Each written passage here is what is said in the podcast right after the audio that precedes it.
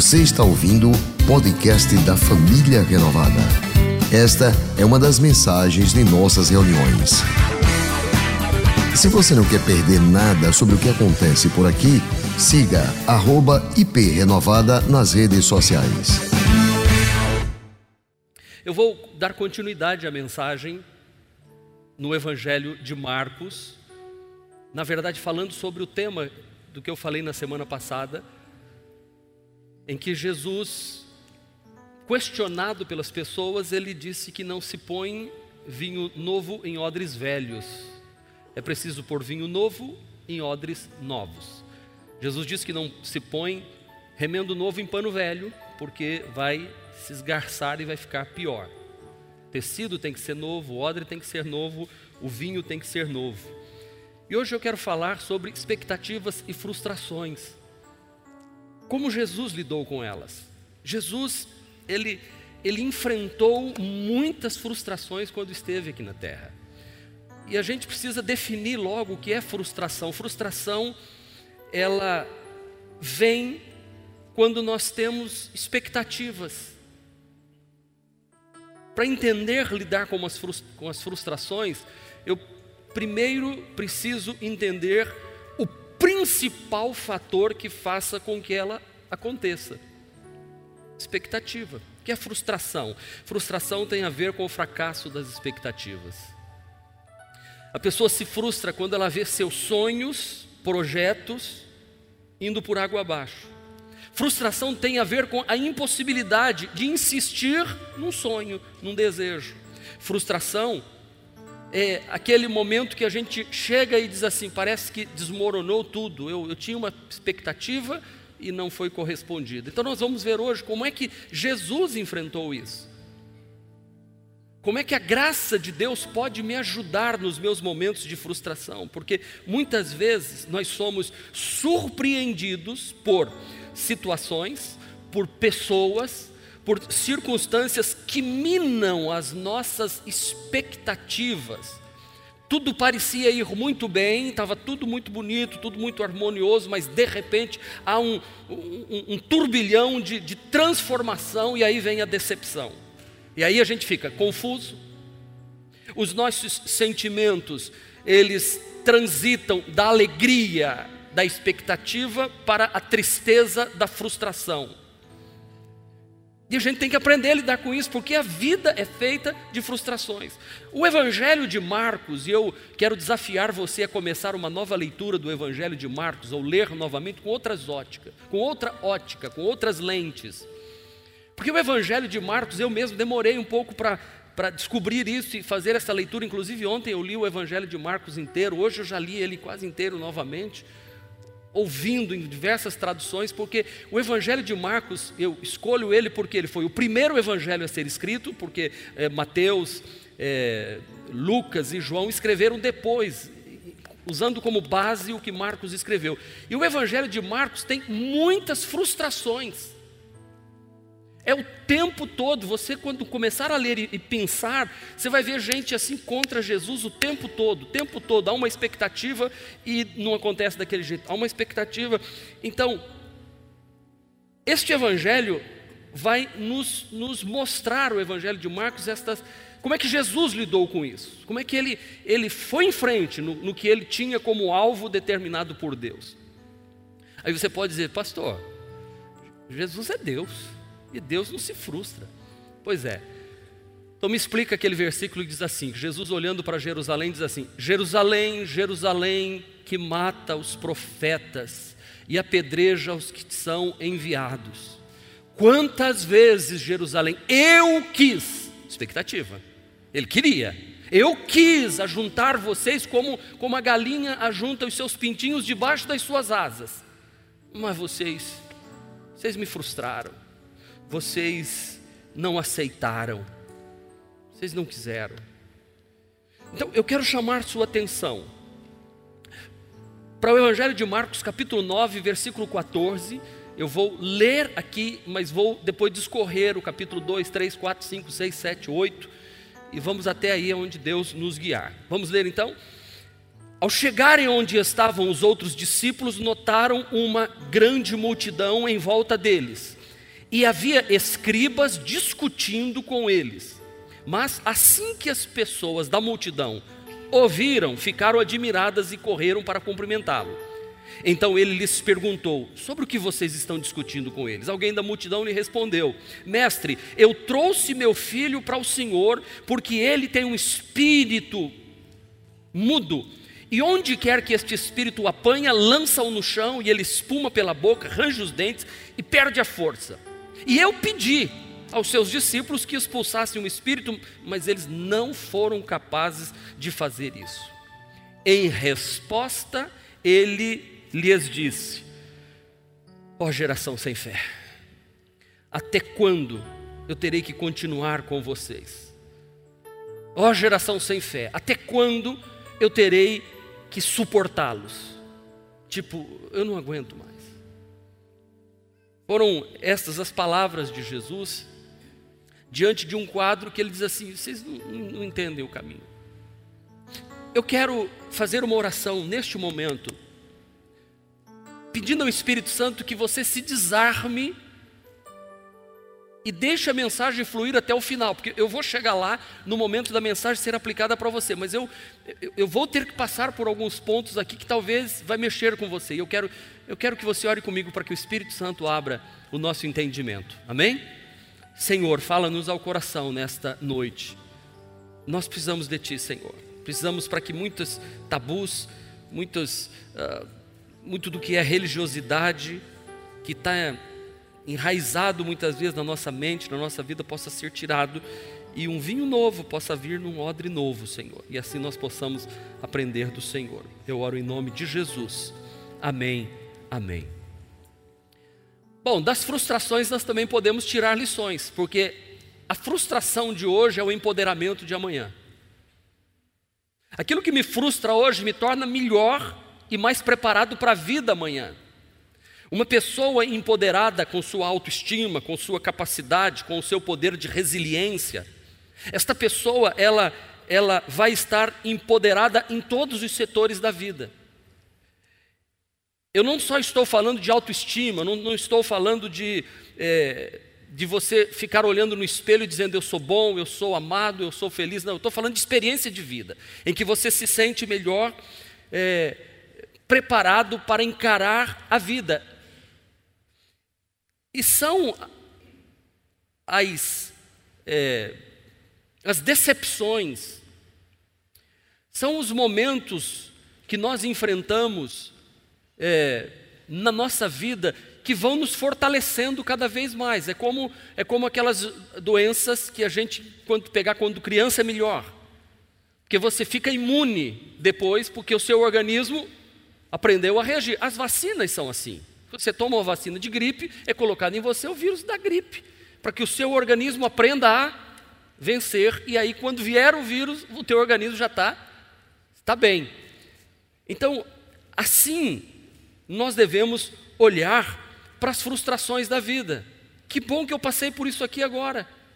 Porque uma criança que não passa por frustração vai ser um adulto infantil, achando que o mundo ao seu redor gira em torno do umbigo dele, achando que o mundo e todas as pessoas vão ter que se curvar a ele, porque afinal de contas ele não pode ser contrariado, porque mamãe não me contrariou, papai nunca disse não para mim, então é importante que, que nós passemos pela vida para nos tornarmos mais fortes. E eu não, não falo isso confundindo com narcisismo, com vaidade, da pessoa se achar, ficar de, de, de, de peito empinado. Não, não, não, não, não. Eu estou falando de, de se tornar melhor através das experiências. Jesus, ele se frustrou com a antipatia dos religiosos de seus dias ele, ele, ele, ele olhou e viu uma ignorância das pessoas e a mente obturada, fechada, que não se abria para nada. Eram odres velhos.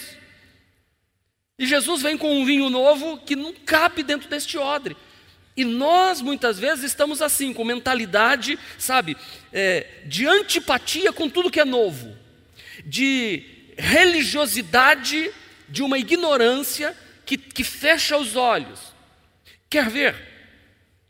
Jesus teve poder para acalmar uma tempestade. O Evangelho de Marcos nos mostra uma tempestade em que os discípulos estão apavorados, nervosos, e Jesus se levanta e ele acalma o vento, acalma o mar, acalma a tempestade. Mas ele não consegue acalmar o coração dos discípulos. Ele tem poder sobre a tempestade, mas não consegue acalmar. No entanto, que ele diz assim, verso 40: Então perguntou aos seus discípulos: Por que que vocês estão com tanto medo? Vocês ainda não têm fé? Vocês não acabaram de ver que eu acalmei o vento, eu mandei a tempestade parar, o mar está calmo e vocês estão apavorados ainda por quê? O verso 41 diz: Eles estavam apavorados e perguntavam uns aos outros: Quem é esse que até o vento e o mar lhe obedece? O evangelho de Marcos continua. Então Jesus, ele já olha para os discípulos e fala assim: Não dá para entender porque vocês estão assim.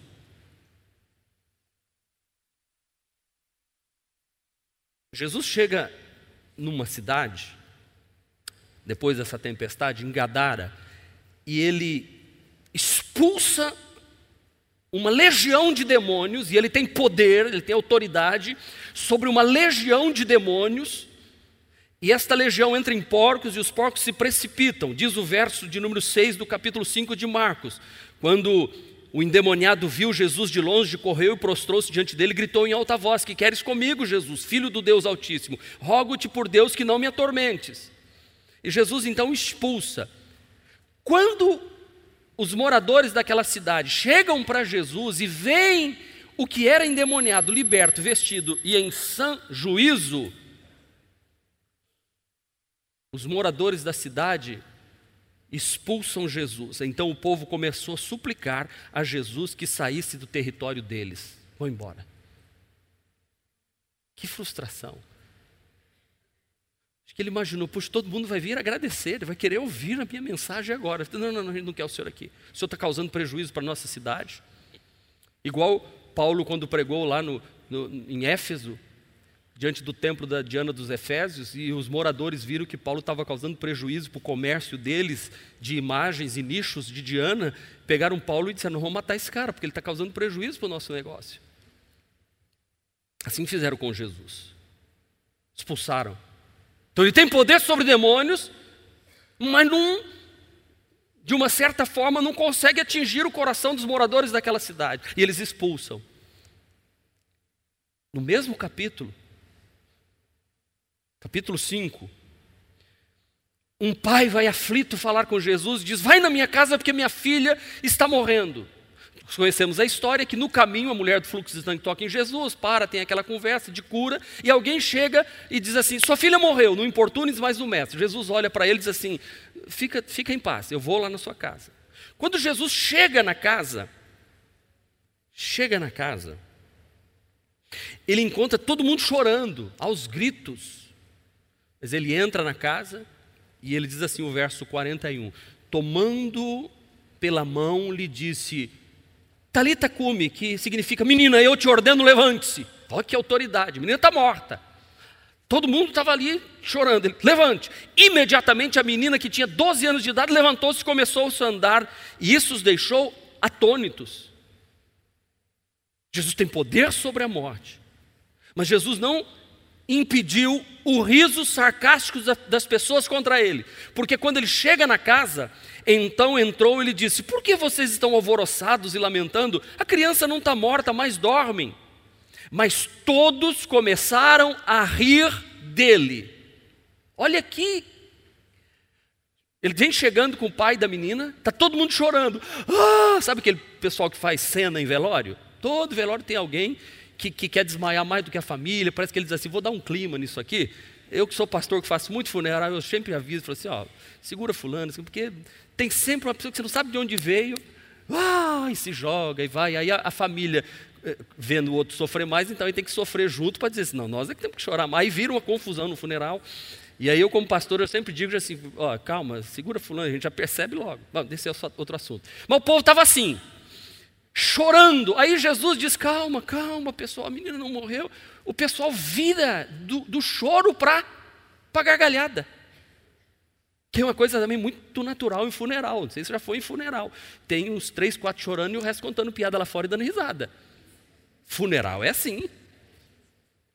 pessoal fica na rua encontra os amigos e conta história, você lembra disso, lembra daquilo, aí vai lá dentro, chora um pouquinho, vai lá fora, chora, ri um pouco mais, e fica aquele negócio, até devagar, né? Esse povo faz isso, mas ele não tem a, a, a, a influência sobre as pessoas de evitar que eles riem. Aliás, Jesus teve poder de ressuscitar a menina, mas ele recebe a notícia, fica sabendo, porque nem sabia, que mataram o Batista, o João Batista. No capítulo 6, eu estava agora no capítulo 5. No capítulo 6, narra a história de como João Batista foi morto. E a notícia chega a Jesus pelos discípulos, diz assim: João Batista foi morto assim, assim. Tem até uma narrativa completa de como aconteceu. E sabe o que, que Jesus faz? Venham comigo para um lugar deserto, vamos descansar um pouco. Descansar. Morreu Batista, foi degolado. Uma morte desnecessária, uma morte injusta, uma morte cruel, uma morte terrível, e a reação de Jesus é: vamos descansar. A gente precisa descansar um pouco, vamos, vamos refletir. O que é que a gente aprende? O que é que eu quero chegar? O que é que é frustração? Frustração é o limite dos nossos desejos, é o limite dos nossos sonhos, é o limite dos nossos projetos. E quando eu aprendo esse princípio, que existem limites para mim, eu vou encarando as frustrações com mais serenidade. Porque há no meio evangélico um pensamento de que nós somos onipotentes. A gente tem frases assim: Deus no controle, pastor. Então está tudo certo, vai dar tudo certo. Eu digo: não, vai dar coisa errada. Sim ou não? Eu sei, eu, tô, eu sei que eu ia provocar isso aqui. Esse silêncio total. Porque nem Jesus dominou todas as circunstâncias, ele domina o vento, o mar, mas o coração dos discípulos está apavorado. Ele ressuscita a menina, mas o povo está rindo na cara dele. Ele, ele expulsa a legião de demônios, mas o povo está expulsando ele da cidade e ele tem que sair. E a gente vem achando o seguinte: não, nós vamos orar e vai ser curado. Não, nós vamos orar, a empresa vai abrir. Nós vamos orar, pastor. Isso aqui vai ser nosso, aquilo ali vai ser nosso. Aí, aí a frente vai ser nossa. E a gente vai nesse sentimento de onipotência. Aí quando não dá certo, a gente, a gente se frustra. Não, papai do céu, a gente ensina para os filhos da gente que, sabe, vai dar tudo certo. Então, se a gente colocar a nossa fé em ação, Ai, dá tudo certo. De uma certa forma, dá certo porque a gente tem que olhar e aí a gente vem com, ah, não era vontade de Deus. Então, antes disso, a gente já tem que ir para a vida sabendo que tem coisas que não vão sair como nós gostaríamos. E é importante nós irmos para a vida assim, porque é assim que Jesus via as coisas. Ele, ele, não, ele não arrancou os cabelos da cabeça e disse: Não, eu tenho que ir lá pôr a cabeça do Batista no corpo e colar de novo. Não, não. Não, eu vou dar um jeito aqui que ninguém mais vai rir. Não, não, não, não, eu vou acalmar o vento e se acalma o coração. Não.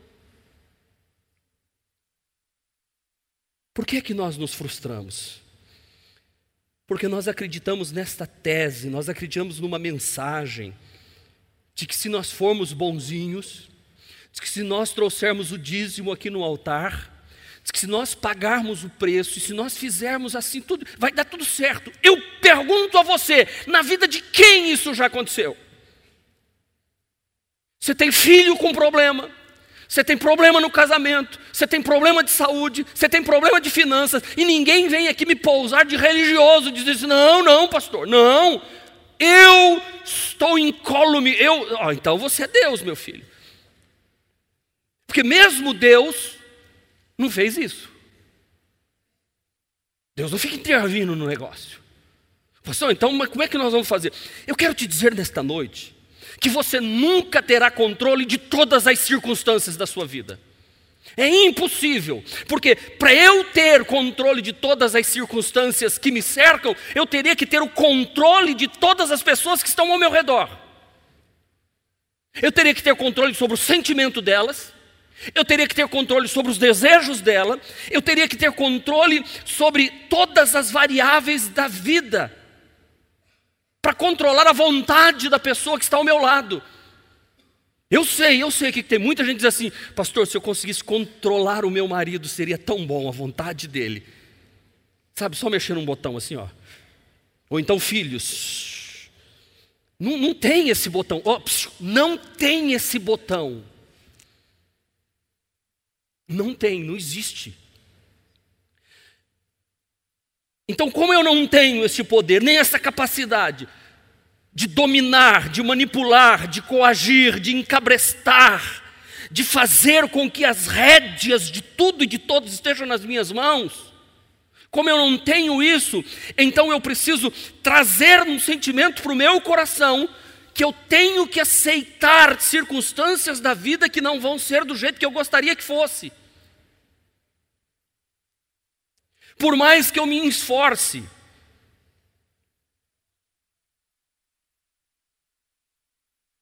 Nós nunca vamos conseguir ter isso. Então, tire da sua cabeça este sentimento de onipotência. Isso, esse sentimento de onipotência de religiosidade. Estão vendendo um produto para você que não é verdadeiro. Deixe de sofrer. Essa frase Impossível. Morreu. Morreu. Deixou de sofrer. Ah, fulano estava sofrendo muito no hospital, graças a Deus. Acabou o sofrimento, acabou, morreu. Então, não vá à igreja que diz assim: chegou, seus problemas estão resolvidos. Deixe de sofrer. Agora sim. Não vai. Não vai. Porque nem sempre as coisas serão favoráveis a mim, nem sempre as pessoas vão vão corresponder às minhas expectativas, nem sempre eu vou conseguir transmitir aquilo que eu quero ao coração das pessoas, nem sempre eu vou ter uma resposta de gratidão aos gestos e ações de bondade que eu fiz pelas pessoas. E esse é a frustração maior que quando você dá coisas boas e recebe coisas más de volta, aí você se frustra, porque nem sempre eu vou conviver com a felicidade das pessoas que me rodeiam. Então, foi assim com Jesus, e Jesus viveu entendendo que nem tudo ele podia fazer e não podia mesmo, porque a Bíblia diz que ele, sendo Deus, Paulo escrevendo aos Filipenses, que sendo Deus, não teve por usurpação ser igual a Deus, mas tomando a forma de homem, e como homem se humilhou a forma de servo, e como servo esteve disposto a ir até a cruz.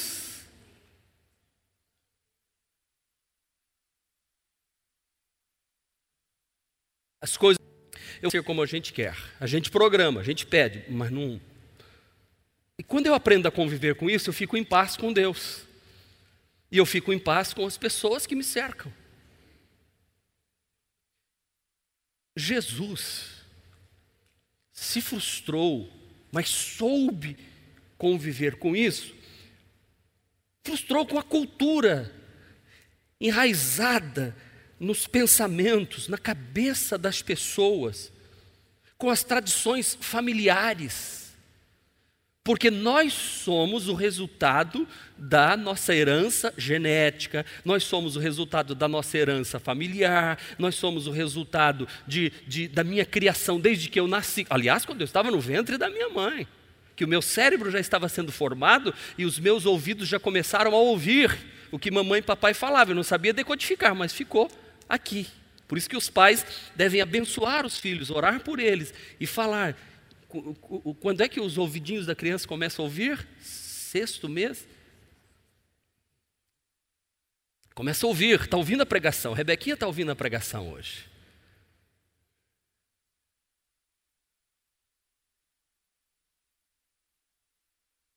Mas tudo isso que a gente vai acumulando, aí a gente traça o negócio e começa a achar que aquilo é, é, é tudo de certo.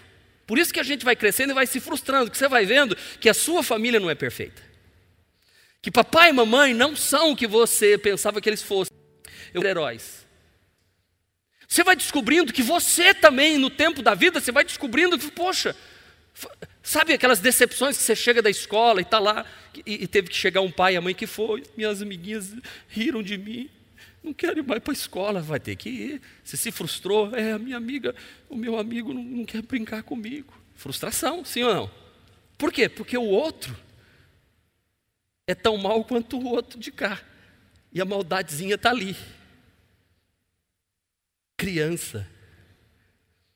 A criança que ela está aqui com as coisinhas dela aqui, e ela estava com a comidinha dela. Alguém vai pega, vem o outro pega, dali a pouco ele faz, bota tudo no prato dele e fica olhando assim. Vocês vão parar de pegar minha comidinha aqui ou não vão? Quem ensinou? Ninguém?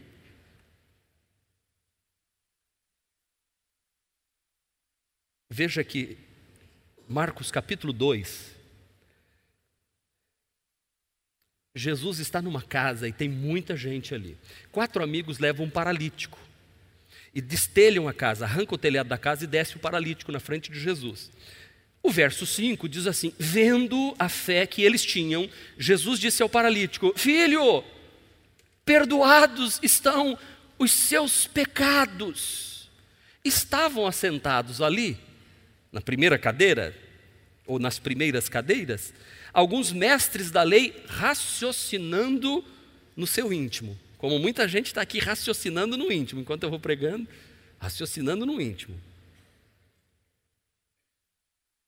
Graças a Deus que eu não tenho capacidade de saber o que você está raciocinando no seu íntimo enquanto eu estou pregando, porque senão eu fugia daqui de cima e saía correndo. Mas Jesus sabia o que eles estavam raciocinando. Eles diziam assim no pensamento: Como é que esse homem fala um negócio desse? Está blasfemando, está pregando heresia. Quem é que pode perdoar pecados se não Deus? A cultura daqueles homens, a religiosidade, o que estava enraizado na cabeça deles, é tipo assim: só Deus pode perdoar pecados. Aí Jesus diz: perdoados estão os seus pecados. Blasfemou. Isso dá cadeia, isso dá inquisição. Não vamos matar ele, vamos levar para a fogueira. Aí Jesus, conhecendo isso, para quebrar isso, Jesus olha para eles e diz assim: qual é mais fácil? Dizer perdoados estão os seus pecados ou dizer o paralítico levanta e anda? Jesus nem espera a resposta, ele diz assim: para que vocês saibam que eu tenho, o filho do homem tem poder na terra de perdoar pecados, disse ao paralítico: levanta, toma tua cama e vai para casa. E imediatamente o homem se levantou, pegou a cama e saiu andando. Então aquele povo estava pronto para e, e, apto para receber que Jesus podia curar, mas perdoar pecado não. É tipo assim, a gente vem só até aqui, daqui para frente eu não aceito. Por quê? Porque está enraizado na cabeça, está uma cultura, está uma tradição familiar, porque era assim, era assim que se pensava, agora não. Foi o que eu preguei domingo passado, era assim que João Batista, era assim que, que veio todo o Velho Testamento. Mas agora Jesus está dizendo, é uma nova pegada. Nós vamos passar a pensar de forma diferente. E a igreja de hoje precisa também abrir, expandir e fazer leitura dos textos bíblicos e encontrar que nós precisamos amadurecer, crescer, olhar de forma diferente, viver de forma diferente, e celebrarmos a vida de forma diferente daquilo que, que, que nós fomos acostumados. Veja, veja o que é pensamento enraizado. Eu continuo em Marcos. No capítulo 6, há uma história que Jesus saiu dali e foi para a sua cidade. Capítulo 6 ainda, vocês estão comigo, né? Ele foi para a sua cidade. Quando chegou, era sábado, e ele foi para a sinagoga. Entrou na sinagoga, até aí normal. Quando ele começou a falar na sinagoga, as pessoas da sinagoga começaram a fazer assim: De onde vem tanta sabedoria para esse rapaz? Pera, pera, pera um instantinho. Ele não é filho da Dona Maria? É. Ele não é irmão de, de fulano, ciclano e beltrano que mora aqui com a gente? É. Bom, então, então ele não pode falar desse jeito. Como é que ele se atreve a ter essa sabedoria tão grande? Isso aí é para gente de um pedigree maior, não é para gente que nasceu aqui. Preconceito. E nós sabemos muito bem aqui, que moramos aqui nessa região do Brasil, o que é preconceito. Que vem a pergunta. E eu já sofri isso. Onde você é pastor? Eu falei, Sergipe. Ah, aquele que quis ser carro, né? É, lá é Paraíba, né? Oh, não conhece nem a geografia? Sergipe, depois de Recife, né? Não, amigo. Depois de Salvador, Bahia, Sergipe, Alagoas. É tipo assim, ah. Olha o preconceito. Jesus olhou para esse povo, puxa. Então Jesus vai lá e ele está pregando, está tudo muito bem. Mas os pessoal dizem, mas ele mora aqui? Ah, então não vale a pena ouvir, não. É, é, é prata da casa? Não, não, não. E se escandalizaram nele. A reação desse povo foi rejeitar Jesus. E sabe o que acontece? Jesus diz assim: só na sua própria terra, entre os seus parentes, em sua própria casa, é que um profeta não tem honra. Agora veja o que diz o versículo de número 5. Jesus foi para a terra dele e falou assim: vou fazer aqui pregação, aqui vou, vou, curar os enfermos, vou usar o meu ministério que eu tenho aqui. Olha o que diz o versículo 5. Leiam comigo, bem forte. De novo, de novo. E não pôde fazer ali nenhum, exceto impor as mãos sobre alguns doentes e curá-los. E ficou admirado. Posso traduzir admirado? Ficou frustrado. Frustrado. Com a incredulidade. E então Jesus passou a percorrer os povoados ensinando: Eu vou embora daqui. Jesus passou por isso. Por que, que nós não vamos passar? Jesus enfrentou isso e tocou, tocou o ministério dele. Então, muitas vezes, os milagres são impedidos de acontecer porque nós estamos num, com preconceito. E, e, o ministério de Jesus foi ter que lidar com essas tradições familiares, foi ter que lidar com essa religiosidade enraizada, com este coração duro das pessoas. Jesus experimentou isso na própria vida. Jesus teve que lidar com os fariseus que certa vez perguntaram a ele: Agora vou para o capítulo 7 de Marcos, veja as frustrações. Então os fariseus e mestres da lei perguntaram a Jesus: por que, que os seus discípulos não vivem de acordo com as tradições religiosas, em vez de comer alimento com as mãos impuras? Peraí, peraí, pastor, não entendi. Os fariseus chegaram para Jesus e disseram assim: tem um negócio muito sério para resolver. Qual? Os seus discípulos estão comendo sem lavar a mão. Qual o problema? Não, mas a tradição e a religiosidade nossa diz assim. Jesus ficou tão nessa hora que ele diz assim: bem profetizou Isaías a respeito de vocês, viu? Seu sepulcro caiado. Vocês estão pintadinho tudo por fora, mas por dentro está tudo podre.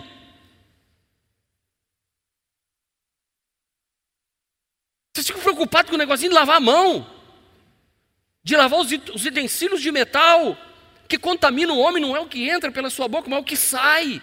Porque o que entra, Jesus mesmo deixou claro, vai sair, vai embora. Mas o que sair do seu coração e que falar, isso é que vai ser terrível.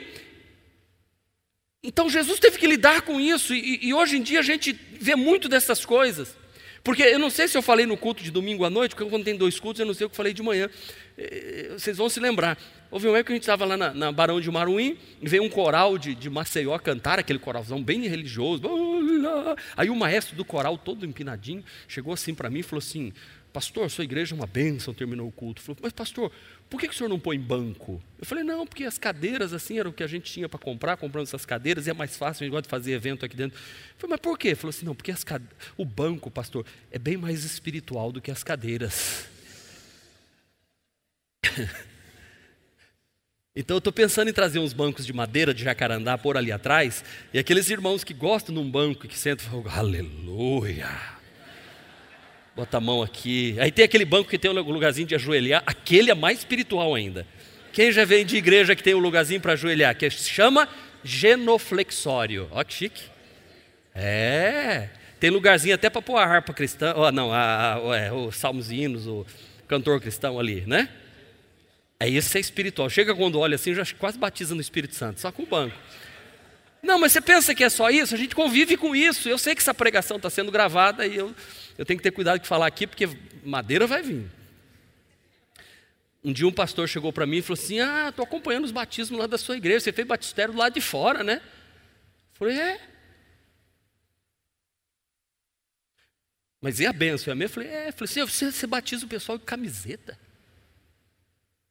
Nasci de novo, seu renovado. E eu achando que o negócio estava indo bem, né? Eu falei assim, é, a gente deu uma assim e tal. Eu falei assim, é. Mas espiritual mesmo é batizar com beca branca, né, pastor? Aí eu falei assim, onde é que está escrito isso? Aí ele não soube responder. Aí eu também não precisei responder, porque eu batizo com camiseta. Ou com camisa polo. Você entendeu como é que a gente fica tão preso às coisinhas? Com essas tradições. E, e, nós trazemos isso da nossa cultura familiar também. A gente acha que o mundo gira em torno do que a minha família pensa, sim ou não? Quer ver? A gente pensa que Deus é da família renovada. A gente pensa que ele é, é membro aqui. Fez, fez DNA, primeiros passos, fez DNA, está no caminho, está aprendendo direitinho com a gente. A gente pensa que tudo, eu me lembro quando eu era lá de Maringá, no Paraná, eu achava que todas as igrejas do mundo tinham que ser igual à minha igreja, porque é ali que estava certo. A gente vem com essas culturas, e vem com essas crenças e a gente vai se decepcionando na vida. Você vai se frustrar na sua vida se você não levar em conta esta cultura que você absorveu e trouxe. É preciso crescer, é preciso ler, é preciso de outras lentes, de outra ótica. Você vai se frustrar se você não levar em conta que existem disfuncionalidades no, no decorrer, na, nas patologias, nas culturas, todos que estão ao seu redor, e a gente tem que perceber isso. E enquanto a gente não olhar para frente, caminhar para frente, como Jesus ensinou, a gente vai se decepcionando. Enquanto nós não tivermos condições de fazermos crítica àquilo que a gente já aprendeu, de colocar aqui numa mesa para estudo, peraí, me ensinaram isso, isso, mas como é que é isso aqui? Isso aqui é assim mesmo? Eu preciso ter uma lente diferente, eu preciso ler, eu preciso crescer, eu preciso me desenvolver, eu preciso ter nova luz em cima disso. Como eu disse, eu fui ler o Evangelho de Marcos agora com uma nova luz, com, uma nova luz em cima, olhando para um outro lado. Então, enquanto nós não tivermos condições e nem estrutura para fazermos crítica a algumas coisas, a gente vai ficar se frustrando. E foi isso na vida de Jesus o tempo todo. Em Marcos, capítulo 3, versículo 1, Jesus vai para a sinagoga de novo. E outra vez entrou na sinagoga, e estava ali um homem com a mão mirrada. E estavam observando se ele curaria no sábado, para o acusarem. E ele disse para o homem que estava com a mão mirrada: Ei, levanta aí, vem aqui na frente.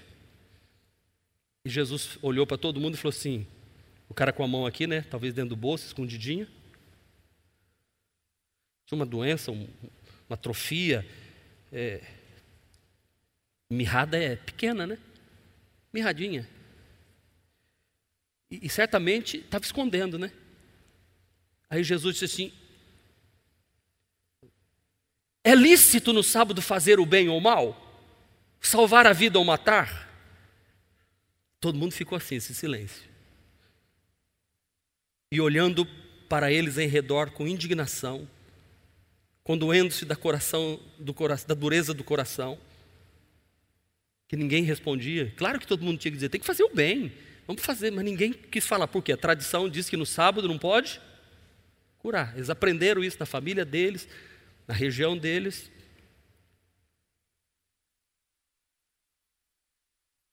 Então Jesus disse ao homem: estenda a tua mão. E o homem. E ele estendeu a mão e ela foi restituída igual à outra. Aleluia.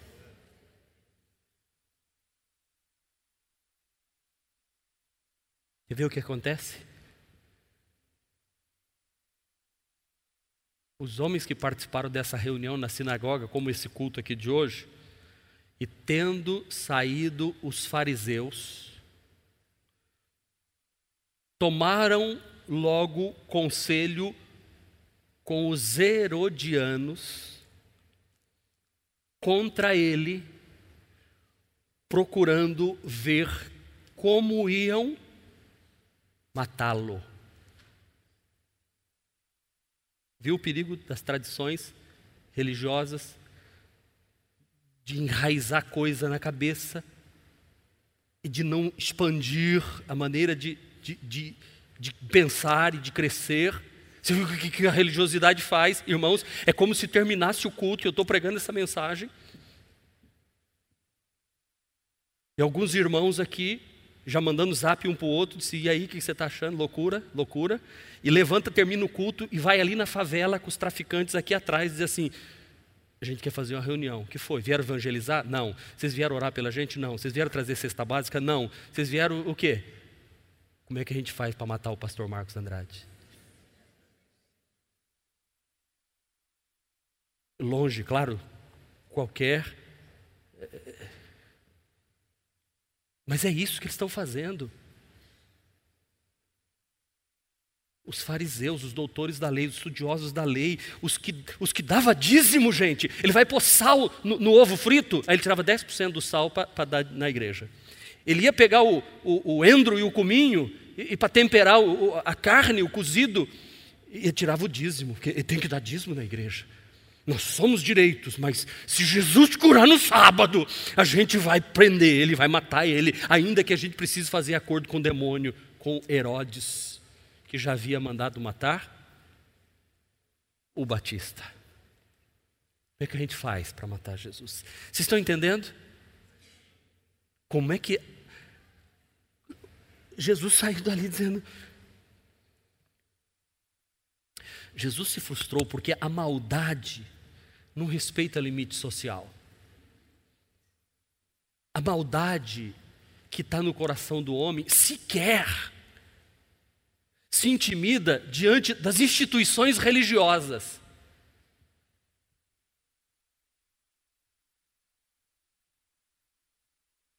E sabe quem é que chama a gente de mal? O próprio Jesus. Vocês que são maus, sabem dar boas coisas aos vossos filhos. Jesus se frustrou porque a maldade não respeita limite social, a maldade sequer se intimida com as instituições religiosas. Vejam três reações no mesmo capítulo do Evangelho de Marcos, capítulo 3. Três reações. Se prepara. Está firme aí? Atenção, senhoras e senhores, apertem os cintos, porque vamos passar por uma zona de turbulência agora. Permaneçam sentados, fechem o encosto da mesinha à sua frente, desligue seus aparelhos e apertem os cintos. Ok? Apertou? Ok. Versículo 11. Põe na tela. Leiam comigo. Sempre que os espíritos imundos o viam, faziam o quê? Se prostravam-se diante dele e gritavam: Tu és o filho de Deus. O que é que os demônios faziam? Oravam e gritavam: Tu és o filho de Deus. Vamos aplaudir o que esses demônios falaram? Pode aplaudir sem medo, não é, é aplaudir eles, é o que eles falaram. Versículo que eu li foi qual? Versículo 11? Põe o 20. 11, 12, vamos lá? 12, 13, 14, 15, 16, 17, 18, 19, 20. Nove versículos para frente. Vamos lá. Então Jesus entrou numa casa. E novamente reuniu-se ali uma multidão, de modo que ele e os seus discípulos não conseguiam nem comer. Leiam comigo. Quando seus familiares ouviram falar disso, saíram para trazê-lo à força, porque diziam que ele estava fora de si é eufemismo, né? É? Ok, obrigado, professora. Ele está louco. Mamãe, nós vamos buscar Jesus. Por quê? Endoidou, mamãe. Ele está com esse negócio aí de Messias. Nós vamos buscar ele, vamos trazer ele, nós vamos amarrar ele, mamãe. Maria disse: vai buscar então. Porque um pouquinho mais para frente, nesse mesmo capítulo 3, você vai encontrar assim: os irmãos não desistiram. Aí vem, vem a notícia e diz assim: Jesus, estão aí fora sua mãe e seus irmãos. Aí Jesus fala assim: É, minha mãe e meus irmãos são aqueles que fazem a vontade do meu pai. Diga para eles irem para casa que eu não volto mais para casa com eles, não. Os caras queriam levar ele preso. Leva para o hospício nosso irmão, ele endoidou. O que é que os demônios falavam? O que é que a família dizia? Versículo 21. Versículo 21. 22. Vamos ler junto? E os mestres da lei que haviam descido de Jerusalém diziam: Ele está com Beuzebu e pelo príncipe dos demônios é que ele expulsa demônios. Irmãos, eu se eu fosse Jesus, dizia assim: Ó oh, pai, eu vou voltar para o céu. Vou não, dá para mim não. Os demônios entenderam que eu sou teu filho. Minha família acha que eu estou louco. Os mestres da lei, os caras que estudaram o Velho Mestre, gente, os caras ficavam dia e noite estudando o Velho Testamento. Estudando, estudando, estudando o Pentateuco. Gênesis, Êxodo, Levítico, Número e Deuteronômio. Estudando, estudando para saber como é que viria o Cristo, como é que era tudo. Os caras diziam assim: nesse aí não é o Cristo, não. Esse aí é Beuzebu. Aí é quando Jesus diz aquela célebre frase: se a casa está dividida, se eu expulso por Beuzebu, então o diabo, aquela conversa, e Jesus como sai assim, não, não, não dá. Irmãos, eu confesso, eu pedi transferência para ir para outra paróquia. Eu vou para outro presbitério, eu vou, eu vou mudar de igreja, eu, não dá não. Talvez depois dessa mensagem alguém vai dizer isso também, mas tudo bem. Se minha família pelo menos não meter camisa de força em mim, já estou bem.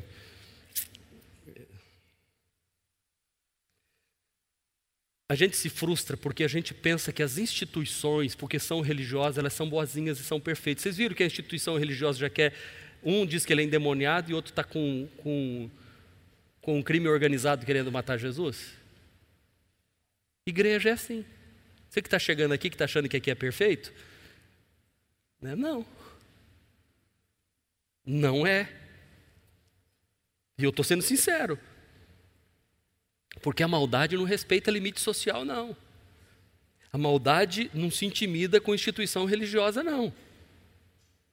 Então não espere que as pessoas ao seu redor sejam perfeitas. Leiam comigo. Não espere.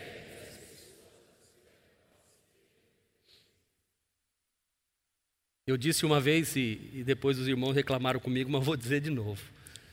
Às vezes está sentado aí na cadeira, né? Dá uma olhadinha do lado para a pessoa que está sentada do seu lado. Outro lado.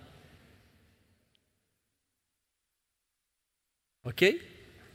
Essa pessoa do teu lado tem um potencial de fazer o mal que você não tem. Pastor, senhorzinho, senhorzinho de cabelo branco, é um vozinho.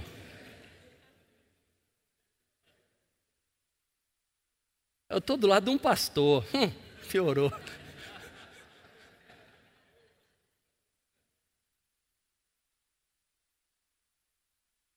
Nem todo mundo vai ser bonzinho com você. Você vai se frustrar na vida se você achar que você encontrou a pessoa perfeita para casar. Tem uma coisa interessante que tem gente que pega príncipe, beija e vira praça, sapo. Casa com uma princesa. Aí depois que casa, beija, beija ela, ela vira uma sapa. Ou ela, ela casa com o cara, é um príncipe. Ela beija, beija ele, aí ele diz, crack, crack, Parece que foi um beijo, é um beijo ao contrário, mas não é. Eu fiz um casamento sábado, até uma irmãzinha veio, pastor, como foi linda a pregação. Eu falei, é, linda. Pregação de casamento é uma maravilha. Ela só faltou dizer, só vai pregar no meu casamento, né, pastor? Vou, continuo acreditando no casamento, mas. E eu sempre digo aos casais, ó, não case pensando que ele vai te fazer feliz. Não vai, não. Não vai, não. Não vai. Case pensando o seguinte: eu tenho que fazer ele feliz e ela feliz. Aí vai dar certo. Agora, você casar pensando assim. Estou saindo da casa do meu pai, graças a Deus, confusão na casa do meu pai. Agora vou começar o um pedacinho do céu. Pode ser quarto e cozinha. Mas, mas, mas se for nós dois, oh, Deus, a gente vai comer pipoca, assistir Netflix, a gente vai. Eu vou.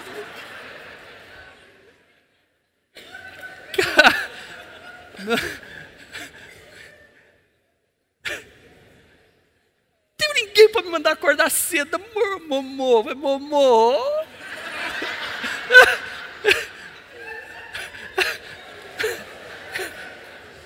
Vai! Vai!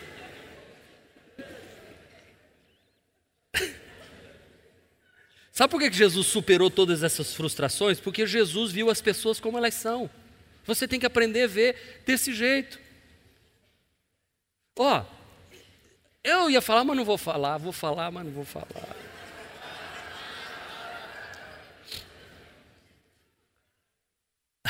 Não, vou falar não, porque vocês podem interpretar errado.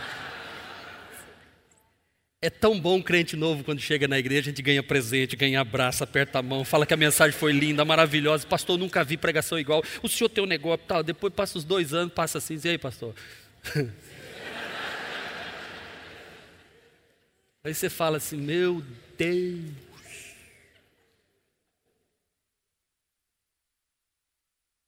Vocês têm o potencial de fazer o mal.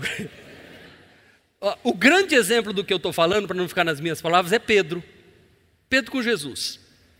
Presta atenção. Jesus queria saber como é que estava o ibope dele. Jesus tinha um marketingzinho, Jesus sabia fazer a coisa certa. Antes de entrar na cidade, ele mandava os representantes para ver onde ia ficar, o pessoal que ia ligar o som, que ia pegar licença na prefeitura. Lá em Samaria não foi assim? Ele mandou na frente. Os caras voltaram e queriam pedir fogo do céu. Tá, mas tudo bem. Aí Jesus falou assim: Pessoal, vem cá, vem cá. Como é que está meu ibope aí fora? Você nunca leu isso na Bíblia, né? Porque não está escrito assim, essa é a tradução Marcos Andrade, mas é assim: O que dizem os homens que eu sou? Hum? Não é a mesma coisa? Como é que está a minha fita aí fora?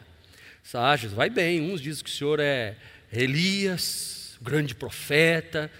O Herodes acha que o senhor é o João Batista que ressuscitou. Ele está louco lá pensando que, que é o João que ele degolou. E... Verdade. Não, não, não. Mas vocês que andam comigo aqui, vocês que fazem parte do meu grupo aqui, que está todo dia comigo, o que, que vocês acham de mim? O Pedro diz: Tu és o Cristo, filho do Deus vivo, Jesus. Uau! Uau! Não, isso não veio de você, Pedro. Você não tem essa capacidade. Desculpa, vou, vou. quem revelou isso para você não foi carne e sangue, foi ninguém que contou isso para você. Quem revelou isso para você, Pedro? Foi meu pai que está no céu. Eu acho que o Pedro já levantou e falou assim: Ô João, sai daí, essa cadeira é minha agora, sou vice-presidente do negócio. Quando Jesus foi embora, eu que vou mandar aqui. E realmente ele ficou meio no comando ali depois, né? Falou: a vaga é minha. Estou com tudo com o mestre. Você viu aí? Irmãos, não passaram. Isso foi no versículo 29. Vamos lá de novo? 30, 31, 32, 33 de Marcos 8. Eu não pus ali, mas deixa eu ler para vocês. Jesus, porém, voltou-se, olhou para os seus discípulos e repreendeu Pedro, dizendo: Para trás de mim, Satanás! Bom, três versículos para frente. Um homem que havia acabado de receber uma revelação de Deus, está deixando o diabo usar a boca dele, porque a soberba está um passo da da queda. Eu acho que o Pedro se encheu tanto, se encheu tanto, que falou assim: agora eu vou falar mesmo. Agora que eu vou falar, vou falar, vou falar. Jesus diz: olha, eu vou para Jerusalém, eu vou morrer e eu vou ressuscitar. Pedro pula e diz: morre não. Comigo aqui. Sabe o bêbado? Bota aqui, bota. Bota outra aqui, bota. Sabe? Comigo eu morro, mas não deixo ninguém tocar, o senhor não vai, não vai, não vai. Jesus diz, oh, sai Satanás, você está sendo usado pelo diabo agora. Acabou de ser usado por Deus, está sendo usado pelo diabo. É assim, gente. Por isso que a gente tem que ter cuidado. O mesmo Pedro que tem capacidade de, de receber uma revelação, dali a pouco está falando besteira. Então, guarde isso. A mesma igreja que tem lugar de adoradores é lugar de covil de salteadores. A mesma igreja que tem muito trigo tem joio. A mesma igreja que tem ovelhas, tem lobos e bodes. A mesma igreja que tem salvos, tem perdidos. Esse ajuntamento aqui, ó, por isso que eu falei, olha do lado. Sabe, a gente tem que estar. Tá... Eu vou contar uma coisinha rápida aqui para não fugir da mensagem. Foi quando eu, eu, eu, eu levei um susto tremendo. E não é para rir, essa, essa, essa dói porque é negócio sério. Lá no Rio Mar, estava sentado, um irmão chegou e disse, pastor, tudo bem, queria falar com o senhor. Pois é, pastor, situação difícil, o senhor sabe. Eu falei assim, o quê? E tal, fui puxando. Foi minha esposa não, não vem mais à igreja. Eu falei, por quê? Falei, mas vocês já são membros? Ele falou assim, não, nós não chegamos a ser membro, porque ela está presa. Aí eu falei assim, o que foi? O pastor não ficou sabendo? Eu falei, não. Nós tínhamos uma empregada em casa. A minha esposa nunca teve bebê. E quando o filho da empregada nasceu, a empregada disse que não tinha como criar, então fomos criando em casa, como se fosse nossa filha. Mas um dia a minha esposa se desentendeu com a empregada. E a empregada fez as coisas dela e pegou a criança e disse: Vou embora. E de fato, pastor, a empregada sumiu. E eu perguntei para minha esposa: cadê a empregada? Ah, foi embora, largou o menino aí, se não vem mais trabalhar. E... Só que aí a família começou a procurar: cadê Fulana, cadê Fulana, cadê Fulana, cadê Fulana? Descobriram que ela tinha matado a empregada, cortado a empregada, colocado num saco plástico, pôs num carrinho de mão, levou na ponte do João, João Alves ali e jogou. Ela estava sentada nessa cadeira aí. Eu não sei qual. Eu sabia que vocês iam fazer, mas isso é verdade. Sabe por quê? A vida é assim.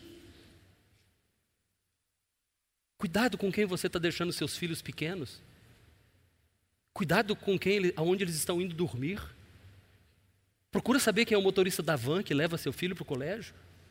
Procura saber aqui na igreja como é que está sendo cuidado. Nós temos câmeras em todos os lugares e vamos, vamos gastar mais nisso. Quando eu estou falando de comprar câmeras, a gente quer tudo aqui.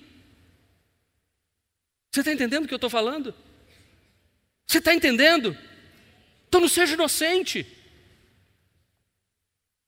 Você tem que cuidar, você tem que estar atento. Porque não é porque. É,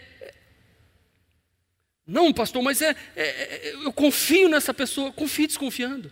Não estou dizendo para que você. Estou dizendo para você ser simples, como pomba, e prudente, como serpente.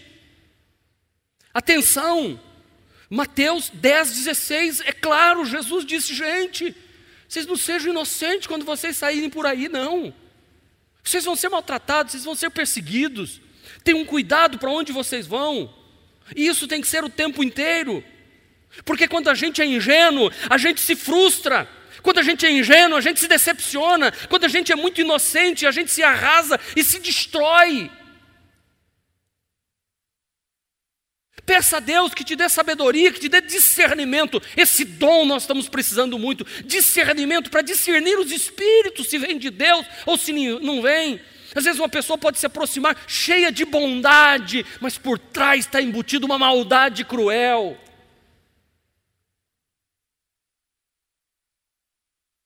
Ah, mas é pastor, cuidado. Ah, mas é, é, é serva de cuidado. Não, mas é profeta, mais cuidado ainda. Cuidado, não vá recebendo tudo. Você tem que ver tudo na palavra, para que não venha frustração. A gente recebe muita gente aqui que vem fazer o, o primeiros passos e pasmem vocês, a maior parte das pessoas vem de igrejas porque se decepcionaram em suas igrejas, porque foram usadas, abusadas, traídas, maltratadas, machucadas.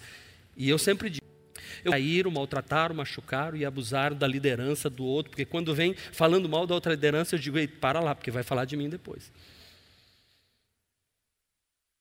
A gente tem que ser assim. Nós estamos aqui, mas a gente tem que estar atento. Tem que ter vigilância assim. Ah, o senhor guarda. é, mas não bota o cadeado e as coisas na porta, não. Não cuida das suas coisas, não. Pastor, o senhor está sendo muito ácido hoje. Eu estou sendo realista para que você não se decepcione amanhã. Por último, Jesus se frustrou em muitos momentos porque viu como as pessoas estão presas às expectativas, a expectativas sobrenaturais. Jesus viu como as pessoas querem resultados mágicos. Olha para mim agora, resultados mágicos, expectativas sobrenaturais. As pessoas estão interessadas em como elas vão resolver os seus problemas com uma oração. A gente quer que desça do céu um anjo e resolva o problema do meu casamento. A gente quer que desça uma iluminação dos céus, uma revelação num sonho de como eu posso ganhar dinheiro. A gente quer intervenção sempre sobrenatural. E é isso que Jesus olhou para o povo. E os homens, é, Marcos, eu continuo em Marcos. Veja, poxa, daqui a pouco você vai ler o Evangelho de Marcos, eu sei que você vai ficar curioso para ler a noite toda hoje, e vai anotando, vai riscando assim de vermelho, todos as, os momentos que as pessoas assim, madeiram em Jesus, madeira, assim, contra, contra. Olha agora o que, que esses homens fazem. Ele disse assim: ó, os fariseus vieram e começaram a interrogar Jesus para pô-lo à prova pediram-lhe um sinal do céu. Jesus fez assim, ó, versículo 12, fez assim, ó.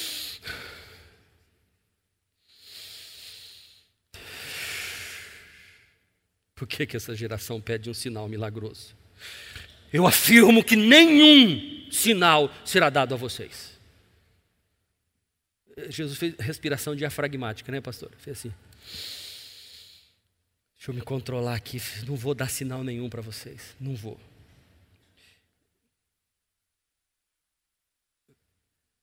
Veja como é fácil as pessoas se frustrarem na vida. A gente vem para a igreja e fica esperando, fica esperando que para resolver os nossos problemas, para transformar a nossa interioridade das besteiras que nós fizemos, das sementes podres que nós plantamos para trás. E aí aquilo foi crescendo, e foi virando árvore, foi dando fruto. Aí a gente vem para a igreja e diz assim: faz uma oração, pastor. Impõe a mão aqui e resolve tudo. Como isso seria prático e maravilhoso? Nós estamos o tempo inteiro recorrendo a uma intervenção que venha do céu aqui na terra de fora para dentro, porque isso é mais fácil. É tão mais fácil descer uma bola de fogo aqui do céu, aqui assim, ó. E vocês falaram assim: Uau, pastor pregou, teve uma bola de fogo atrás dele assim. Eu digo: Estão vendo? Aí, não era mais fácil? Não confirmava tudo? É tão mais fácil que Deus venha e resolva para mim. É tão mais fácil que um anjo venha e, e, e vai tratando dos meus filhos. O anjo vai dizer assim: quem pariu Mateus que o abane. Conhece essa expressão? É assim mesmo que eu falei? Como é que é? É porque é do Paraná é Abaná. Quem pariu Mateus que o que o balance. É aquela velha história de toma aí que está chorando. Quem pariu Mateus que balance. Eu estou explicando, não precisa explicar, vocês já entenderam. Olha, irmãos, eu, eu, eu quero em nome de Jesus que você hoje pense da seguinte forma: eu não preciso ficar pedindo o sinal dos céus. Deixa eu te dizer uma coisa, meu querido irmão. Você tem um problema familiar, você tem um problema conjugal, resolva. Passe a tratar bem a sua esposa, passe a tratar bem o seu esposo e construa um lugar de respeito. Aprenda, não maltrate Aprenda a lidar com os seus filhos, não é fácil. Vocês sabem disso. Os filhos a gente acha que dão problema quando são bebezinhos. Eles começam a andar, parece mais problema. Quando vira adolescente, você quer que eles voltem a ser criança de novo. Sai da adolescência, entra de jovem, aí vira conflito, briga, problema, aí e casa e vai, e vai. Claro, claro, claro, claro, existem todas exceções, mas, mas normalmente é assim, a gente quer sempre que alguém de fora resolva. Não adianta, você vai se frustrar se você vier à igreja e ficar aqui no culto de oração pedindo uma intervenção sobrenatural para Deus resolver o problema que você tem que resolver. Você tem que tomar uma atitude. Não fica esperando um sinal.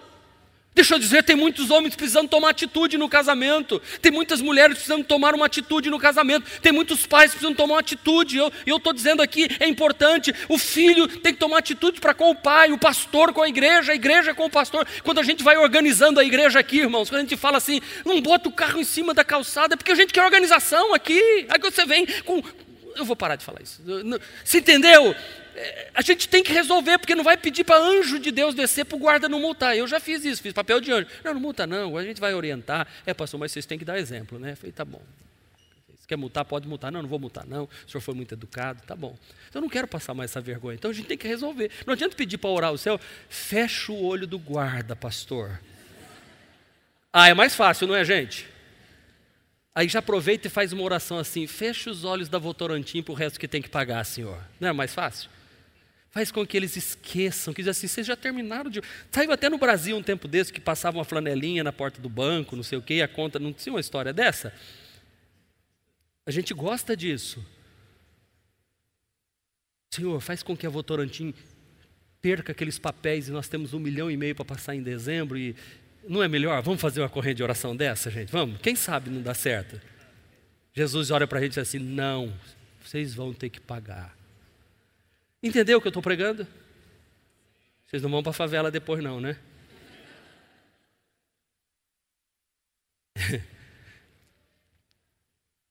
Você tem que organizar a história da sua vida.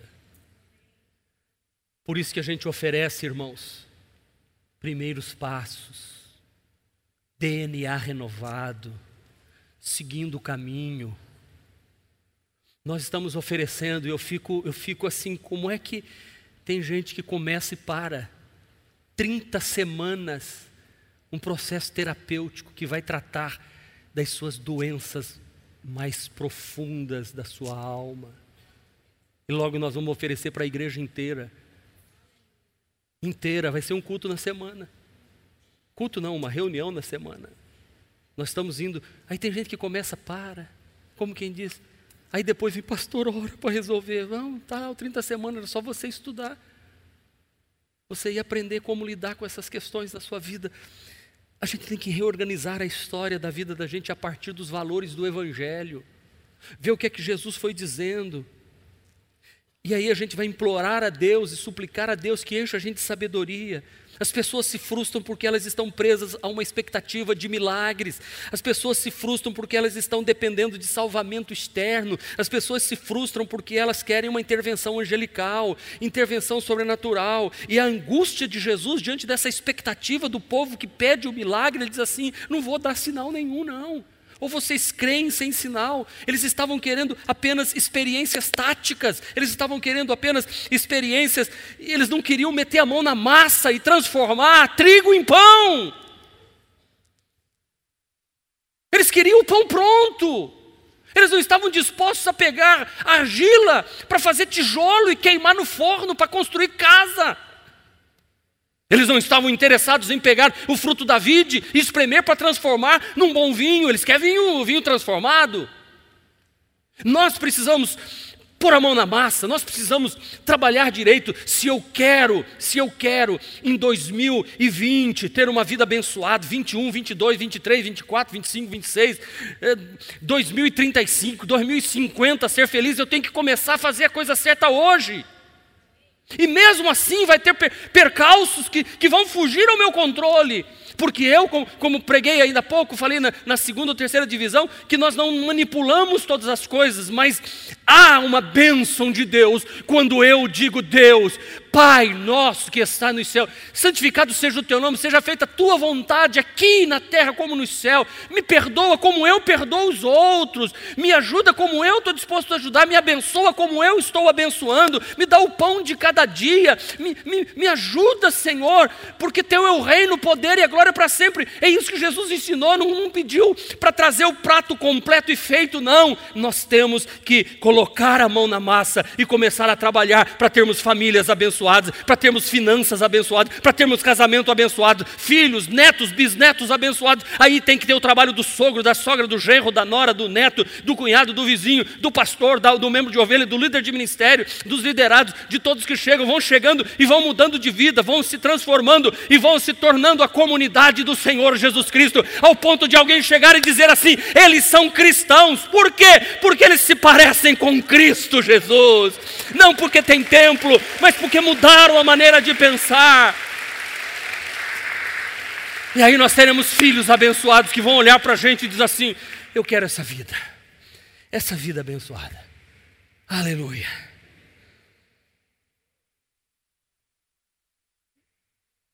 Deus quer que nós, na noite de hoje, saiamos daqui. Pegando as frustrações da vida e dizendo: Eu vou ter uma nova maneira de viver o moço, a moça que está aqui dizendo: Eu quero ter uma vida com Deus, com os princípios da palavra de Deus, eu vou me guardar. O homem casado, eu vou, eu vou ter uma vida santa. As minhas finanças, eu vou administrar bem, eu vou consagrar a Deus o que é de Deus, eu não vou roubar a Deus, eu vou servir a Deus, eu vou tratar o, o, meu esposo de forma diferente, a minha esposa, eu vou fazer o certo porque é certo, porque você vai ganhar alguma coisa? Não, porque eu quero fazer a vontade de Deus. Eu quero orar por você nesta hora. Eu quero orar por você que hoje veio aqui e diz, pastor, eu quero ser de Jesus. Eu quero entregar minha vida para Jesus hoje. Eu venho frequentando a igreja, mas eu ainda não tomei uma decisão publicamente dizer eu entrego minha vida para Jesus. A você que me assiste pelas redes sociais, você que ouviu a mensagem diz: Pastor, eu quero, eu quero viver esta vida cristã que o Senhor pregou hoje. Porque eu já me decepcionei muito. Faz um sinal com a sua mão direita, eu quero orar por você. Você que hoje quer entrega, Deus abençoe, Deus abençoe. Fique com a mão levantada.